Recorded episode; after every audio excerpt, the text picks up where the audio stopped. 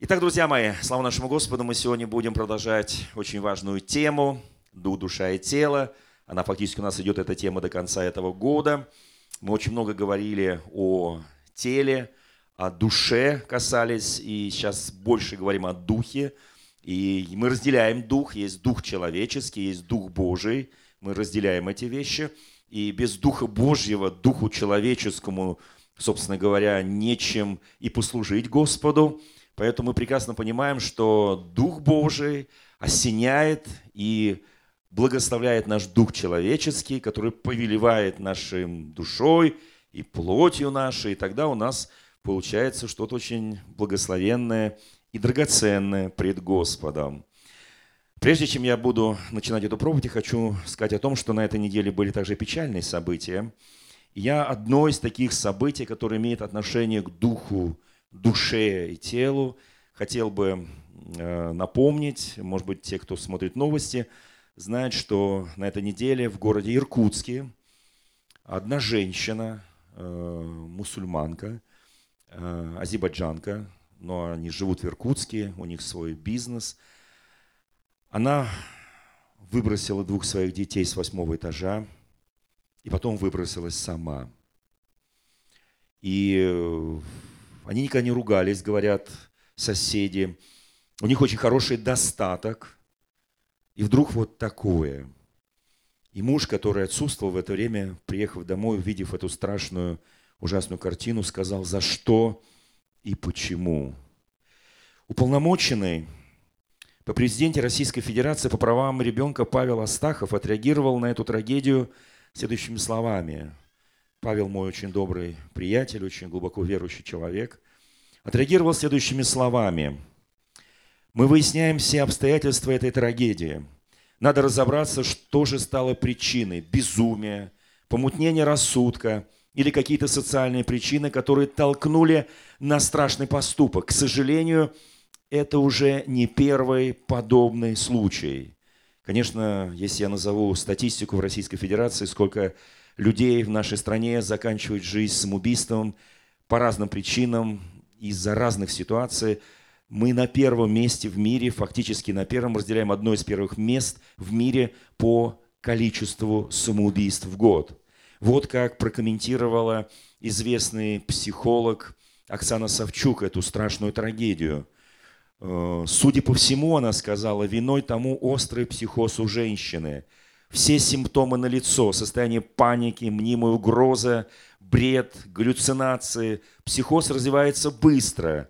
Человек перестает себя контролировать. В порыве готов совершать безумные поступки. Такое состояние можно заметить только при длительном наблюдении. Например, человек долго-долго находится в унынии, говорит о потере смысла жизни, а потом резкий приступ. И не обязательно чтобы перед этим был некий конфликт или семейная ссора. Муж оказался не готов к такому развитию событий и даже мог не быть причиной развития психоза.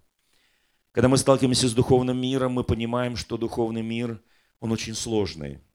Духовный мир, который является божественным или является небожественным. Мы будем сегодня говорить о влиянии духовного мира на нашу жизнь.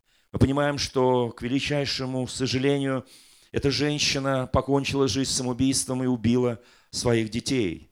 Мы знаем, что дети, независимо от их конфессиональной религиозной принадлежности, спасаются Господом в том раннем возрасте. Мы прекрасно понимаем, что ее жизнь как раз не с Господом. Мы понимаем, что кто-то толкнул ее на безумный шаг. Мы понимаем, что ее душа и дух, они оказались не в тех руках.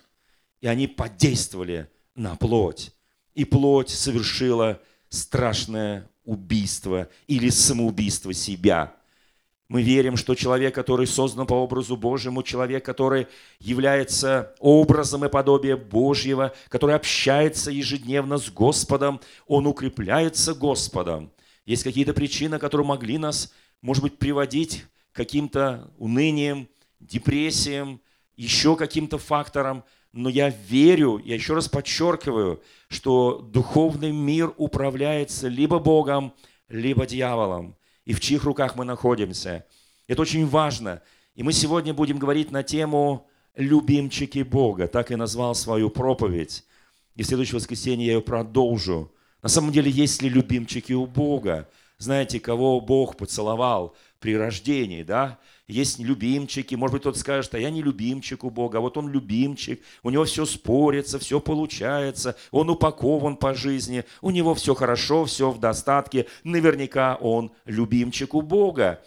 В прошлое воскресенье мы говорили о притче, которую сказал наш Господь Иисус Христос о богаче и Лазаре. Казалось бы, у богача было все упаковано – у него все было, он роскошествовал и пировал. У него единственное, дух и душа не были упокоены в Боге.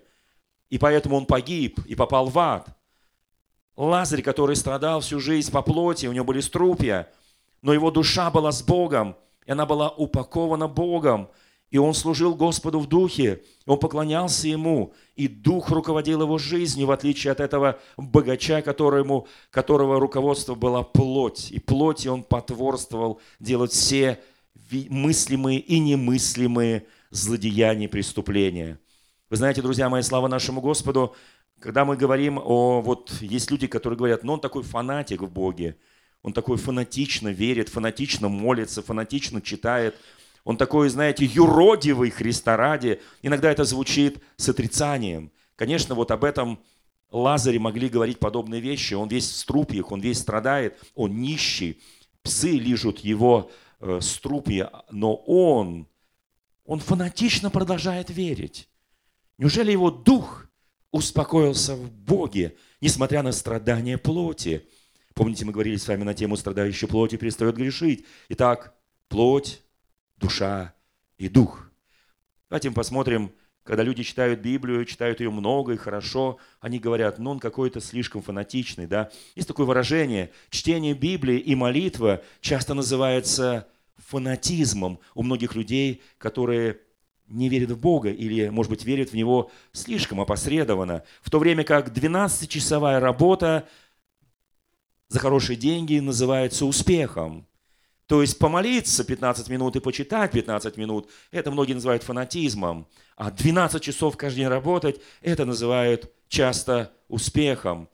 На самом деле мы часто аплодируем любым своим, любимым своим командам, спортивным, независимо от вида спорта, и радуемся, и торжествуем их победе, и так переживаем за их поражение. И я не видел спящих на стадионах. Не тех, кто проигрывает, не тех, кто выигрывает. Но однако, мы засыпаем в церкви. Что происходит с нашим духом, с нашей душой и нашим телом? Мы прекрасно знаем, что Дух Божий воздействует на наш дух человеческий, затем на душу и на плоть. Мы можем радоваться от того, что никогда не послужит нашему спасению, и не радоваться божественному присутствию в нашей жизни. Итак, любимчики Бога, есть ли любимчики Бога? Может быть, кому-то Бог очень сильно благоволит, но кому-то, но не к нам. Вы знаете, кто испытал счастье находиться в божественном присутствии? Этого нельзя забыть. Суета, беготня, работа, все это нужно, важно, семья, воспитание детей, зарплаты, продукты, одежда, это все важно, это составляет наш круг жизни, и этот круг жизни очень важен для нас. Никто его не отрицает. Но потом ты успокаиваешься и приходишь в присутствие Бога, чтобы побыть вместе с Ним, чтобы утешиться своим духом, чтобы утешилась твоя душа, и плоть твоя успокоилась в Нем – Потому что мы понимаем, что плоть, она часто диктует образ жизни. Вы знаете, мне очень нравится такое место с Писания, где сказано о том, что Павел пишет, «Я отказался от всего, чтобы познать Его». Я отказался. Это не означает, что он ничего не делал своими руками. Наоборот, Павел не зависел от церкви. Будучи великим апостолом, он работал своими руками и продавал то, что он делал, эти шатры. Послушайте, и он умел работать, он умел сострадать. Помните, он умел издерживать себя ради других. Мы об этом говорили с вами в прошлое воскресенье, сейчас не буду повторять. Но послушайте, насколько мы готовы познать Его. Вы знаете, есть такое место Писания, что знание умножает печаль. я сейчас не говорю о мирском знании. Знание, конечно, нужно, но оно почему-то, чем больше познаешь, умножает печаль. Потому что если к этому знанию ты не присоединяешь еще божественное откровение, то оно обязательно производит печаль. Но когда ты начинаешь умножать свое познание в радости Его присутствия, когда ты позволяешь Ему открывать тебе божественный мир, и вот тогда все затихает вокруг тебя – Некоторые люди даже не могут в этот момент пошевелиться. Ты в покое, его покое. Он успокаивает тебя. Он велик. Он управляет целой вселенной, и он так мал, чтобы поместиться в твое сердце. Он одновременно велик, чтобы управлять всей вселенной, и одновременно так мал, чтобы поместиться в твое человеческое сердце. Какой у нас удивительный Господь. Бога нельзя познать плотью. Бога можно познать только через откровение Духа Святого. Мы познаем Бога только Духом Святым. Мы преображаемся в Его образ. Мы все ближе и ближе приближаемся к Нему. Великий русский писатель Лесков однажды сказал, что Русь крещена, но не просвещена. Один из русских патриархов повторил это слово в 20 веке. И я думаю, эта проблема остается сегодня тоже. Мы крещены. Если я подниму, спрошу, поднимите руку, кто крещен. Крещен водным крещением, крещен в завете с Господом, дал обещание служения Ему доброй совести. Ну, наверняка все мы поднимем руку, потому что мы все крещены. Но насколько мы просвещены Его откровением, Его Словом, мы знаем обычаи, традиции, мы знаем, где что поставить, кому как помолиться, но знаем ли мы Его? Влияет ли он на наш дух человеческий, чтобы подчинить ему нашу душу и нашу плоть? Является ли это истиной в нашей жизни? Вы знаете, друзья мои, мне очень нравится еще одно очень выражение Иоанна Златоуста, великого богослова. Он сказал однажды следующее. «Ты грешник, приди в церковь, чтобы исповедовать грехи свои. Если ты праведник, Приди тоже в церковь, чтобы не потерять праведности. Церковь есть пристань для того и для другого.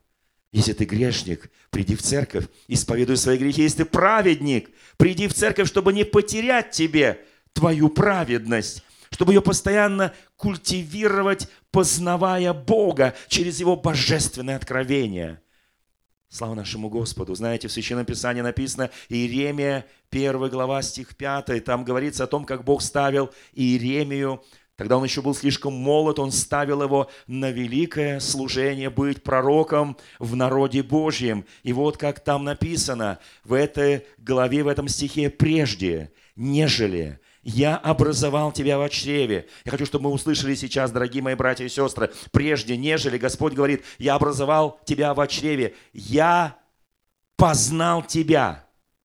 Еще мы были в чреве матери, вот почему аборт считается тяжким грехоубийством.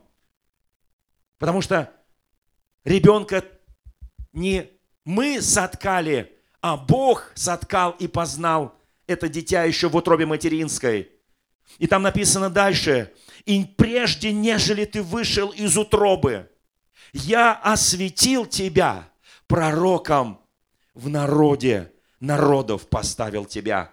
Прежде, нежели ты вышел, я осветил тебя. Слушайте, это великое освящение Господа. Кто-то говорит, ну это Ветхий Завет, мы понимаем. Слушайте, Ветхий Завет это не, неизменен в вопросах божественного откровения. Я сейчас не говорю об обрядовой стороне, о традициях и прочее. Это Божье откровение, прежде нежели мы были рождены на этой земле. Он знал каждого из нас, прежде чем там в утробе материнской мы были сотканы как человеки, Он уже осветил нас – чтобы мы стали пророками. Время пришло. Послушайте, сколько людей сегодня заканчивают жизнь самоубийством, сколько людей сегодня живут бесцельной, глупой жизнью, и богатые, и бедные. Одни от богатства, другие от бедности. Сколько людей сегодня не могут найти мир в своем сердце, и церкви сегодня бросается вызов. Мы церковь, которая называется духовной, Я помню те времена, когда еще в глубокие советские времена нашу церковь не называли там евангельскую, то еще называли духовные христиане. Духовные христиане. И нам это так очень сильно нравилось, пока нас не классифицировали как христиан веры евангельской. Мне нравится слово духовные христиане. Мы люди, живущие Духом Божьим. И Дух Божий, Он повелевает нашей плоти и нашей душе. Вы знаете, в Откровении в 19 главе стихом 10 написано, когда Иоанн пал пред посланником Божьим, и тот его поднял и сказал, «Встань, не поклоняйся мне, потому что я такой же, равно тебе и ангел Божий. Я сослужитель тебе», написано, Откровение 19.10. «Я сослужитель тебе и братьям твоим, имеющим свидетельство Иисусова. Богу поклонись, ибо свидетельство Иисусова есть дух пророчества. У нас у каждого есть свидетельство Иисусова. Мы победили дьявола словом своего свидетельства. В каждом из нас есть свидетельство Иисуса. Скажи, соседу, у тебя это есть. Это означает, свидетельство Иисусова есть дух пророчества. Вот о чем говорил Бог Иезекиилю вот о чем Бог говорил Иеремии, вот о чем Бог говорил Исаии, Даниилу и великим Божьим пророкам Авакуму, Амосу и прочим Михею. Вот о чем он говорил. В тебе есть дух пророчества, а в каждом христианине дух пророчества работает тогда, когда мы свидетельствуем об Иисусе Христе. Дух Иисусов – это есть дух пророчества. Когда мы начинаем пророчествовать, это мы выполняем предназначение нашего рождения и нашего зачатия, для чего мы появились на этот свет, чтобы благовествовать. Вы знаете, мне очень нравится, что такое «войти в покой». Авакум об этом пишет. Вообще, когда читаешь третью главу пророка Авакума, кто знает, что был такой пророк Авакум? Не очень большой пророк Авакум, написал всего три главы, немного там порочествовал, но это ключевые порочества. Кто помнит знаменитые слова «Если смоковница не расцветет», помните, да? «Если не будет скота в загоне, но и тогда я буду славить моего Господа». Это в этой же третьей главе, в самом конце этой главы. И в третьей главе он описывает величие и шествие по вселенной могущества Божьей славы. Он говорит, я видел его, я видел тебя, увидев тебя, вострепетала Здесь сказано, горы ринулись воды, бездны дали голос свой, высоко подняли руки свои, солнце и луна остановились на месте своем пред цветом летающих стрел твоих, пред сиянием сверкающих копьев твоих. И вся глава описывает шествие Господа в славе. И вот здесь он пишет, я услышал и вострепетала внутренность моя. Что такое внутренность? Это душа, это плоть, это дух. Я услышал шествие Господа. Это мы, это были не самые лучшие времена, если прочитать пророчество Авакума в целом. Это были времена бедствий, времена испытаний. Но на фоне этого истинный христианин, у которого есть свидетельство Иисусова в нем и дух пророчества, который есть свидетельство Иисуса, что мы пророчествовали людям, послушайте, в утешение, в ободрение, я хочу подчеркнуть, это очень важно. Сегодня люди нуждаются в утешении, одобрении, восстановлении и исцелении. Я помню те времена, когда пророки пророчествовали только плохое. Они говорят, ты грешник окаянный, дикайся, ты каешься. Он говорит, ты еще стал больше грешником каяна, потому что в гордости своей думаешь, он тебя простил. Я помню этих пророков, которые уничтожали и размазывали многих христиан – я благодарен Богу, что сегодня звучит другое порочество, порочество библейское, истинное, евангельское, которое поднимает, утешает, укореняет, укрепляет. И здесь написано, смотрите, «Я услышал, и вострепетала внутренность моя. При вести о сем задрожали губы мои, плоть, плоть». Она не может выдержать присутствие славы Божией. Боль проникла в кости мои. И колеблется место подо мною, а я должен быть спокоен в день бедствия, когда придет на народ мой грабитель его, а я должен быть спокоен. Все люди видят своей плотью бедствие. Все люди ощущают бедствие. Вокруг все горит. Послушайте, а он говорит, я открываю свои глаза, и я вижу шествие Бога славы. Послушайте, если мы... Я уже говорил это в прошлой проповеди. Когда мы будем, когда будет второе пришествие Христа, когда будет воскрешение из мертвых, мы даже плоти здесь не оставим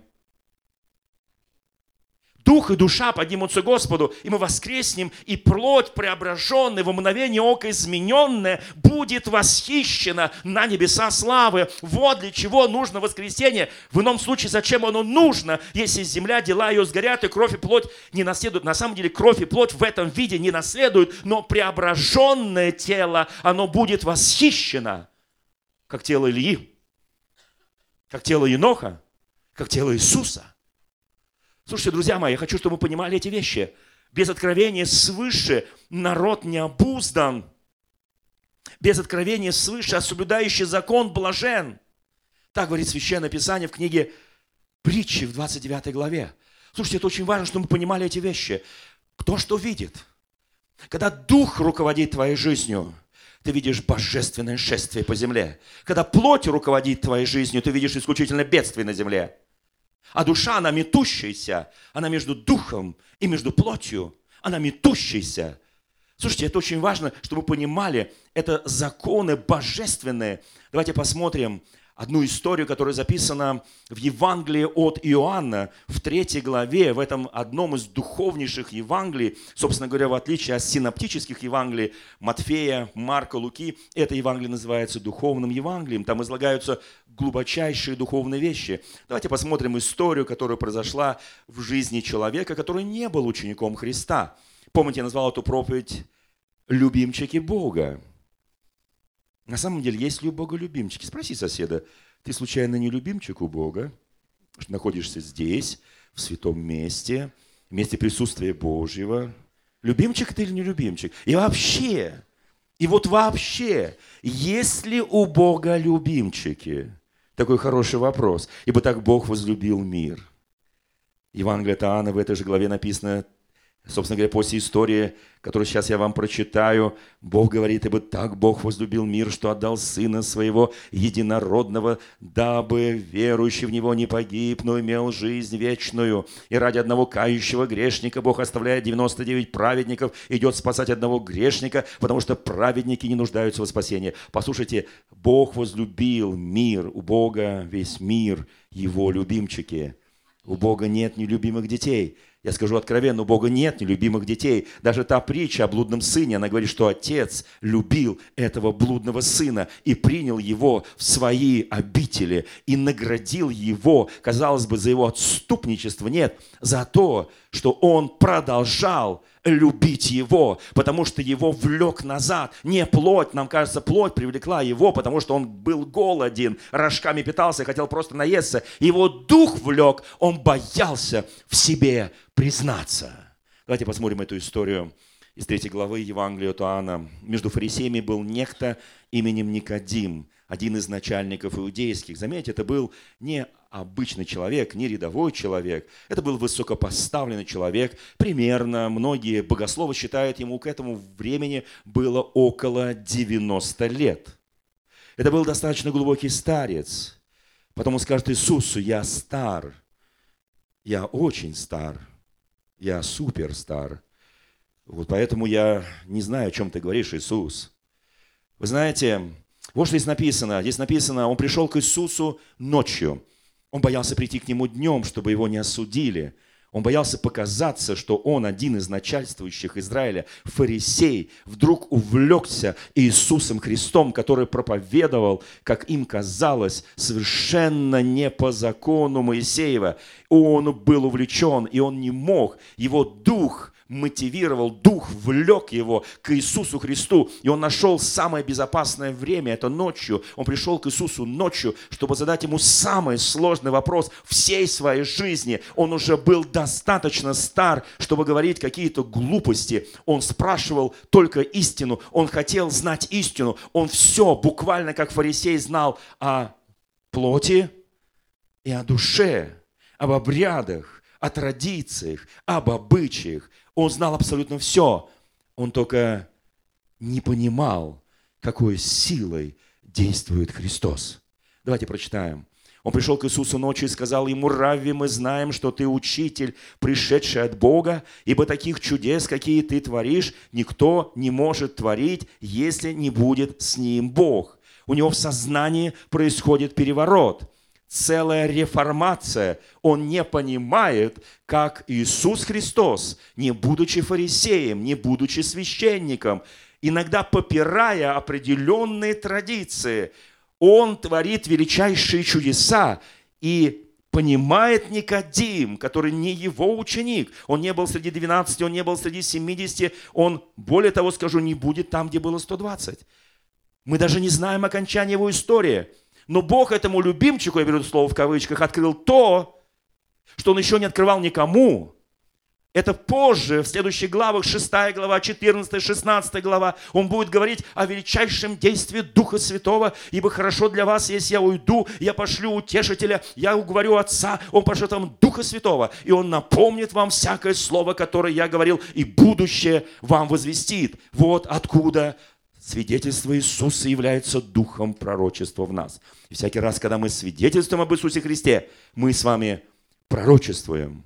Вы знаете, здесь написано – Иисус сказал ему в ответ, знаете, мне нравится Иисус.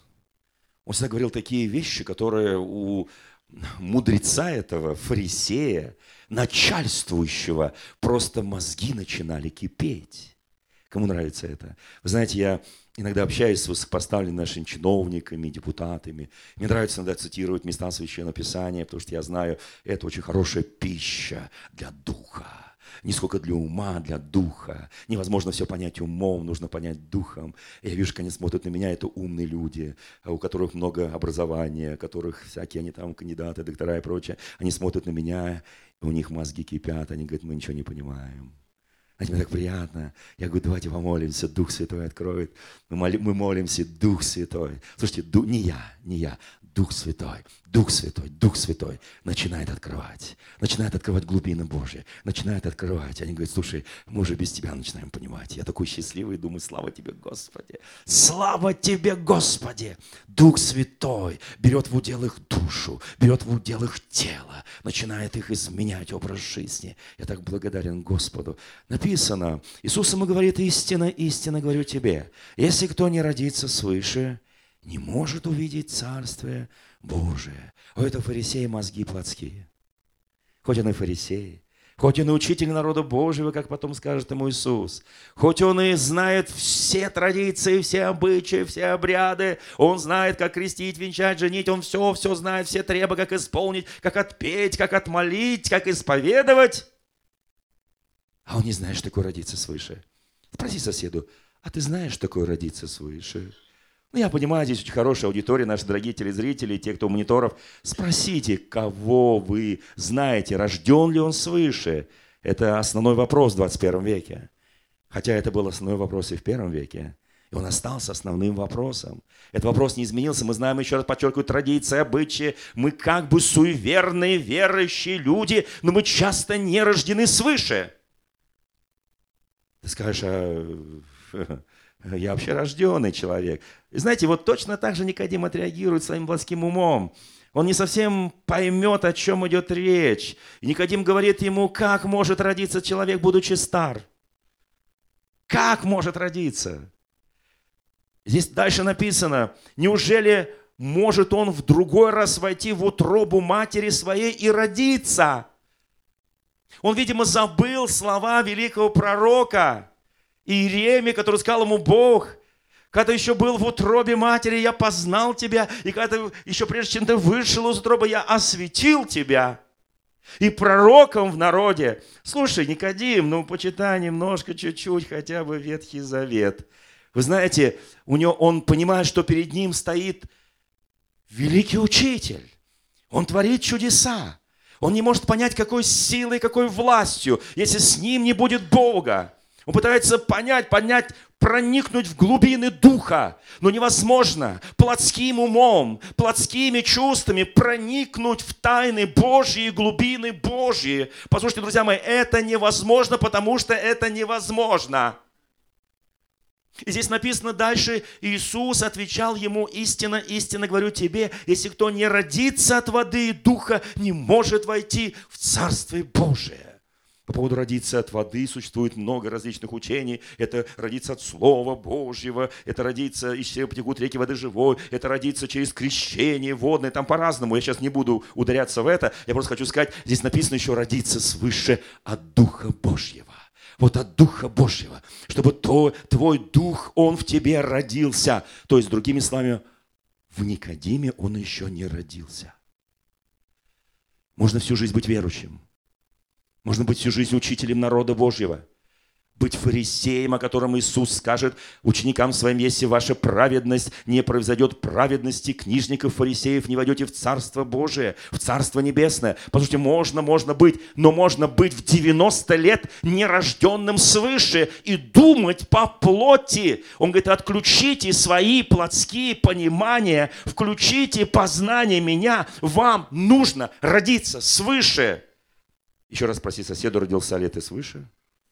Ну, наверняка человек скажет, ну, конечно, что бы я здесь, собственно говоря, делал, да? Вы знаете, друзья мои, ну давайте почитаем кое-что еще. Здесь кое-что и написано.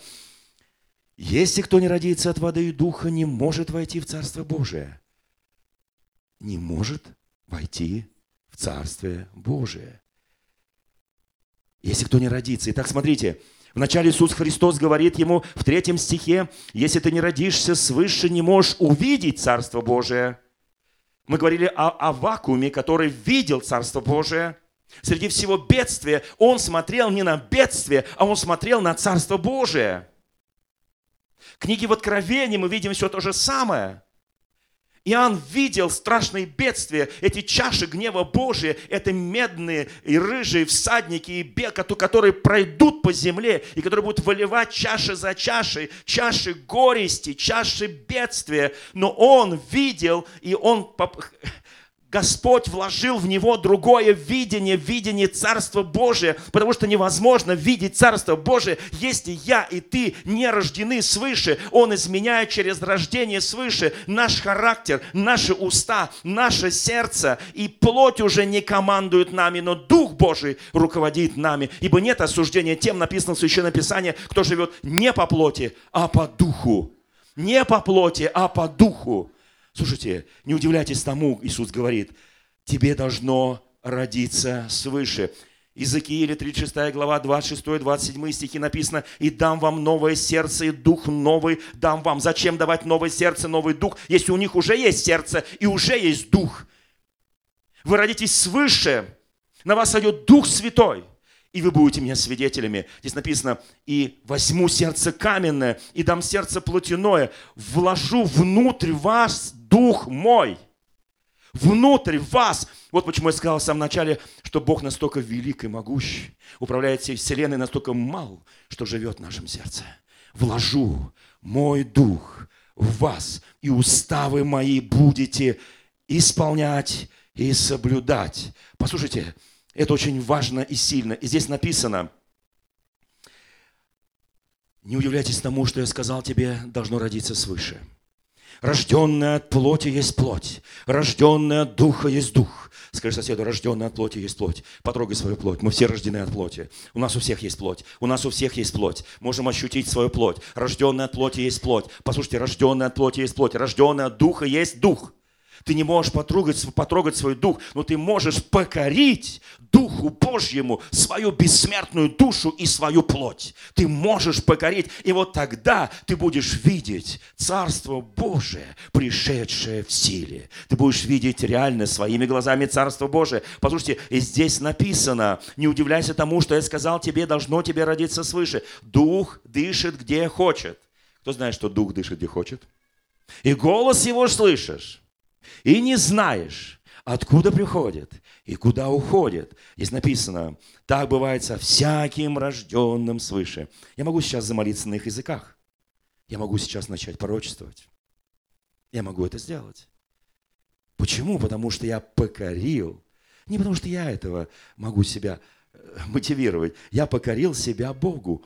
И я не знаю, в какой момент я могу замолиться на их языках, но я знаю, что когда сходит на меня Дух Божий, когда сходит на меня Дух Святой, то я уже не способен, потому что я не могу, я не могу помешать ему. Нет, я могу помешать ему и сказать, все, Господи, не действуй, я закрываю свои уста, я прячусь, я залезаю в свою скорлупку, чтобы меня никто не видел, чтобы люди не видели славу Твою, чтобы не были видеть движение Духа Святого и Царство Божие, пришедшее в силе. Но Бог говорит, я тебя выковыриваю из твоей скорлупки. Я хочу, чтобы люди видели. Слушай, я не хочу прожить всю свою жизнь я, конечно, еще не достиг возраста Никодима, мне примерно лет на 30 моложе. Я хочу познать Царство Божие, пришедшее в силе. Скажи, Седа, я хочу тоже это познать. А для этого нужно быть рожденным свыше. Рожденным свыше, как все просто. Рожденный свыше. И здесь написано в Священном Писании, Никодим опять ему говорит, как это может быть? Слушайте, нам всем все понятно, предыдущие стихи. Чувствую, не всем. Чувствую в этом зале, там наши телезрители, столько Никодимов, которые говорят, я не понимаю. Я не понимаю, как это нужно еще раз войти в утробу матери, как это нужно еще раз родиться. Он говорит, ты ли учитель Израилев, не понимаешь этого? Здесь написано, Иисус отвечал ему, ты учитель Израилев, этого не знаешь. Истинно, истинно говорю тебе, мы говорим о том, что знаем и свидетельствуем о том, что видели, а вы свидетельство нашего не принимаете. Если я сказал вам о земном, Оказывается, это все еще пока земном. И вы не верите, как поверите, если я буду говорить о небесном? Он говорит, я еще и не начинал говорить о небесном. Я вам сказал простые, земные, библейские истины. Вы их не принимаете. Скажи соседу, а я принимаю. Ну, я принимаю. А меня скажи, выбора нет. Выбора нет. И слава Богу, что у нас нет выбора, друзья мои. Вот что, что написано к филиппийцам в третьей главе. Кто любит филиппийцев? Мне очень нравится апостол Павел. Вот что он пишет. Апостол Павел пишет в этой третьей главе, третьей, четвертой, там пару стихов, потому что обрезание, кто знает, чтобы стать частью народа Божьего, нужно было сделать одну вещь. Обрезаться. Обрезаться. Слава Богу, за женщин им это не грозило, а все мужчины должны обрезываться обрезываться крайнюю свою плоть. Это знак на плоти, видимый знак принадлежности к Божьему народу. Вот у меня вопрос. А у христиан есть этот видимый знак принадлежности к Церкви Христовой? Есть. Обрезано край нашего сердца. Между прочим, не избежал никто. Ни мужчина, ни женщины в этот раз не избежали. И у мужчины, и у женщин есть что обрезывать. Тебе должно родиться свыше, и дух дышит там, где хочешь, и голос его слышишь. Послушайте, и знаете, что он там у нас обрезал в краю нашего сердца? Не-не, сердце осталось прежним, друзья мои. Там никакие там трубочки, всякие клапаны, там ничего не убежало. Все как стояло, стояло. Он просто обрезал наши плотские желания, наши плотские похоти, наши плотские страсти. И слава тебе, Господи, что Он их обрезал. Мы с вами обрезаны во Христе. Потому что, потому что обрезание мы, служащие Богу Духом и хвалящиеся Христом Иисусом, а не на плоть надеющиеся. Слушайте, как сильно сказано, да? Мы. Это он отвечает, собственно говоря, Никодиму. Он с ним, видимо, не был знаком, потому что к тому моменту, когда Павел уверовал, Никодим уже, видимо, встретился с Господом. Вот. Он говорит, не на плоть надеюсь, сказать соседу, не надейся на плоть, надейся на Господа, надейся. Хотя я могу, Павел пишет, надеяться на плоть. Могу, могу, могу, могу, но не хочу. Если кто другой думает надеяться на плоть, то я более всех. Я обрезанный, я род Израилев, я колено Вениаминова, я еврей из евреев, я фарисей из фарисеев, по ревности гонитель Церкви Божией, по правде закона непорочен. Услышьте меня, непорочный Павел. И он говорит, я могу понадеяться на плоть. Могу. Я могу понадеяться на плоть. Но что для меня было преимуществом то есть плотское служение Богу, видимое служение, обрядовое служение, послушайте, то ради Христа я почел читою, то есть ничем, пустотой. Да и все почитаю читою ради превосходства познания Христа Иисуса Господа моего. Для Него я от всего отказался.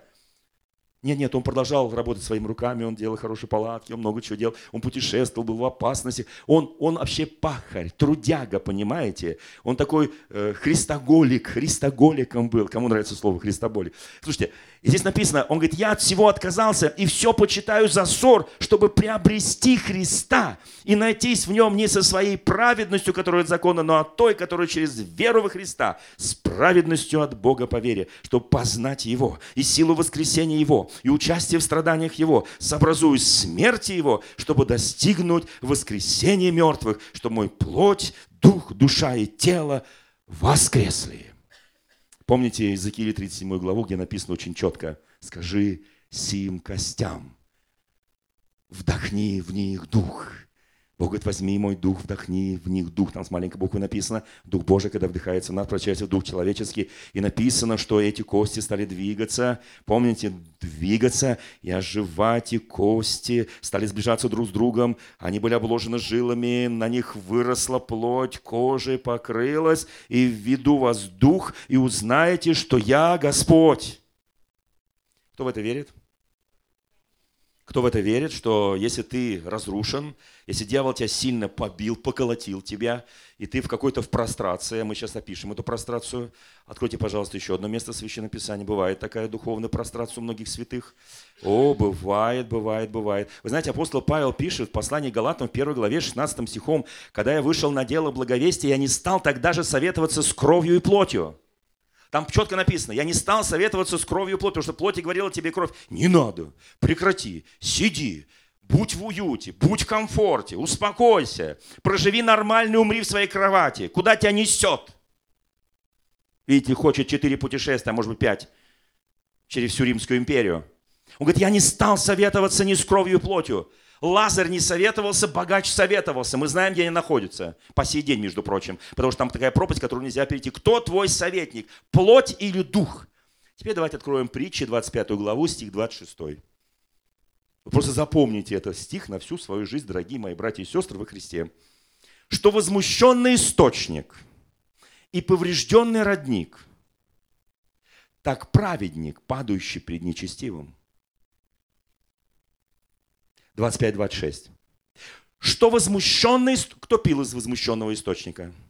Кто-то взял, там по нему прошелся и говорит, пей. Это вот чистую помутненную воду. Ты начинаешь ее пить, у тебя всякие микробы, там, там все такое, вот, вот это все взвеси такая, там, в общем, вся муть поднялась. И там, это называется возмущенный источник. И ты, когда из него пьешь, ты напиваешься не того. И здесь написано, поврежденный родник. Из нас, послушайте, из нас текут либо реки воды живой, либо реки смерти. Когда я не хочу подчинить свою жизнь Христу, когда я не хочу подчинить Духу Божьему свой характер, свои отношения, я никогда его не прощу, я никогда это не забуду. Слушай, кто ты такой? Я буду всегда осуждать этих людей. Кто ты такой? Кто я такой? Я подчиняю свой дух Духу Божьему. Я подчиняю свою душу Душу Божьему Духу. Я подчиняю свою плоть Божьему Духу. Старайтесь иметь мир со всеми написано к евреям 12.14, и святость, мир и святость, без которой никто не увидит Господа. Вы знаете, друзья мои, очень хочу, чтобы Дух Божий прикоснулся к нам сейчас. перед нашей молитвой я хочу прочитать основополагающий текст к Коринфянам из второй, из окончания второй главы.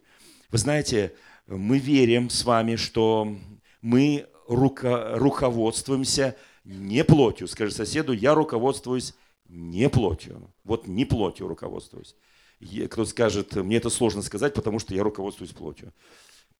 Скажи, я верой принимаю сейчас, в конце этой проповеди, что я руководствуюсь не плотью, я руководствуюсь духом, я не руководствуюсь душой, я руководствуюсь Духом Божьим, который осиял, осветил, обновил, восстановил, обложил, э, не знаю, там мясо вырастил, плоть положил, все дело моего духа человеческого. Я восстановлен им, и я руководствуюсь не плотью, я руководствуюсь духом. Читаем из второй главы 1 послания Коринфянам с 9, с 9 стиха. «Но как написано, не видел того глаз, не слышало того уха, не приходило то на сердце человека, что приготовил Бог любящим его». Вы знаете, Авакум пишет, в бедствии я открываю свои глаза, мои губы трясутся, мои кости пропитывает боль, я вижу бедствие вокруг, Но я открываю свои глаза.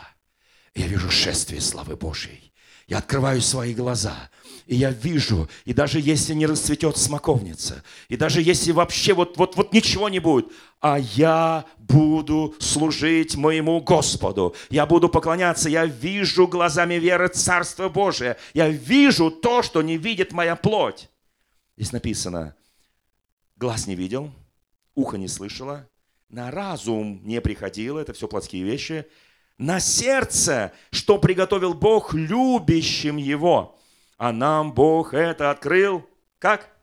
Духом. Духом Своим. Ибо Дух все проникает и глубины Божии. Ибо кто из человеков знает, что в человеке, кроме Духа человеческого, живущего в нем? Так и Божьего никто не знает, кроме Духа Божьего. Я не могу знать Божьего, если я не рожден свыше. Если я как Никодим говорю, Господи, он ему все объяснил, он говорит, я ничего не понимаю. Что еще раз нужно в утробу матери? Он уже все объяснил, он говорит, я ничего не понимаю. Как? Он говорит, ну если ты не понимаешь простых вещей, как я тебе буду открывать небесные? Здесь написано, Божьего никто не знает, кроме Духа Божьего. Здесь написано, но мы не приняли Духа мира всего. Давайте мы скажем вместе. Там есть текст, но мы, мы но мы приняли не духа мира сего вместе, но мы приняли не духа мира сего, а духа от Бога, дабы знать дарованное нам от Бога. Аминь что и возвещаем не от человеческой мудрости изученными словами, но изученными от Духа Святого, соображая духовное с духовным. В русской традиции всегда все соображают, мы понимаем, да, там на троих, еще как-то. Кто-то пьет в печали, в депрессии, в одиночестве, соображает сам с собой, соображает еще с чем-то, с питьем своим. Послушайте, но мы соображаем духовное с духовным. Скажи соседу, давай соображать с тобой. Духовное с духовным. Духовное с духовным духовное с духовным. Я очень хочу, чтобы Дух Святой сейчас коснулся нас. Духовное с духовным. Я соображаю духовное с духовным. Послушайте, и здесь написано, душевный человек не принимает того, что от Духа Божьего. Никодим, с тобой все понятно. Ты не принимаешь, ты не понимаешь, что значит родиться свыше. Но я верю, что Никодим родился свыше. Но нельзя встретиться с Иисусом и не родиться свыше. Послушайте, здесь написано, душевный человек не принимает того, что от Духа Божьего, потому что почитает это безумием и не может разуметь, потому что о сем надо судить духовно, и не может разуметь, об этом надо судить. Нам говорит, фанатики столько молятся, столько читают, столько прославляют, поют какие-то псалмы, что-то там получают, как-то наслаждаются в Боге. Да, да, да, нам они думают, что мы немножко безумны Христа ради, мы на самом деле безумны Христа ради.